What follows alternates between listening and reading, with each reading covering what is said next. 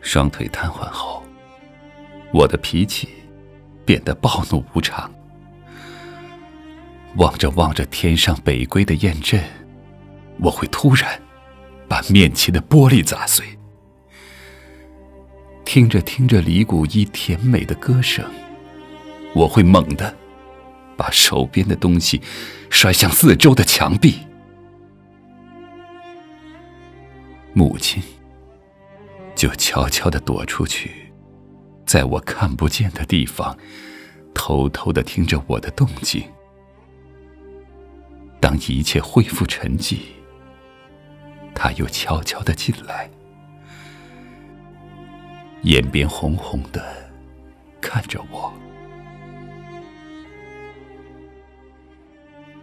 听说北海的花儿都开了，我推着你去走走。他总是这么说。母亲喜欢花儿，可自从我的腿瘫痪后，她侍弄的那些花儿都死了。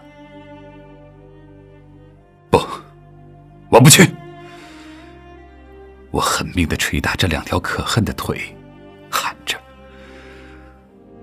活着有什么劲？”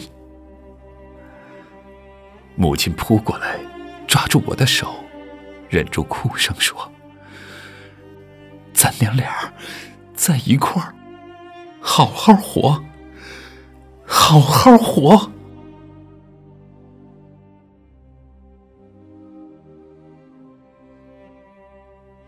可我却一直都不知道，他的病已经到了那步田地。后来，妹妹告诉我，她常常肝疼的整宿整宿翻来覆去的睡不了觉。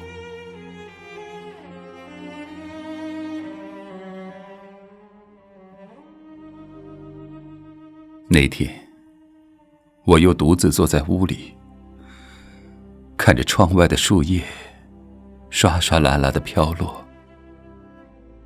母亲进来了。挡在窗前，北海的菊花开了，我推着你去看看吧。他憔悴的脸上现出央求般的神色。什么时候？你要是愿意，就明天。他说。我的回答已经让他喜出望外了。好吧，就明天。我说。他高兴的一会儿坐下，一会儿站起。哎，那就赶紧准备准备。不烦？几步路，有什么好准备的？他也笑了，坐在我身边，絮絮叨叨的说着：“看完菊花，咱们就去仿膳。你小时候最爱吃那儿的豌豆黄，还记得那回我带你去北海吗？你偏说那杨树花是毛毛虫，跑着一脚踩扁一个。”他忽然不说了。对于“跑”和“踩”一类的字眼儿，他比我还敏感。他又悄悄的出去了。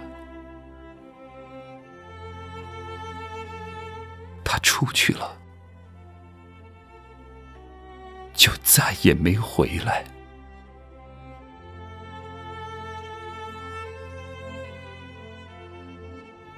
邻居们把他抬上车时，他还在大口大口的吐着鲜血。我没想到，他已经病成那样，看着三轮车远去，也绝没有想到，那竟是永远的诀别。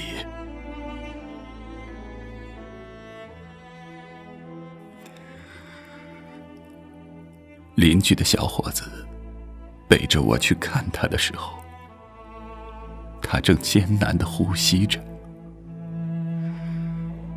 像他那一生艰难的生活。别人告诉我，他昏迷前的最后一句话是。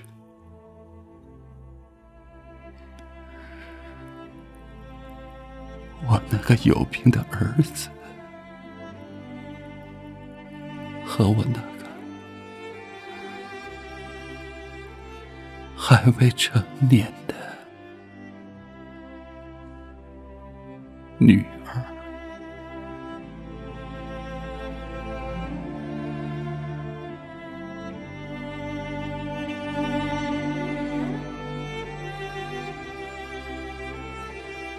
又是秋天，妹妹推我去北海，看了菊花。黄色的花淡雅，白色的花高洁，紫红色的花热烈而深沉，泼泼洒洒。秋风中。正开得烂漫，我懂得母亲没有说完的话，妹妹也懂，我俩在一块儿，要好好活。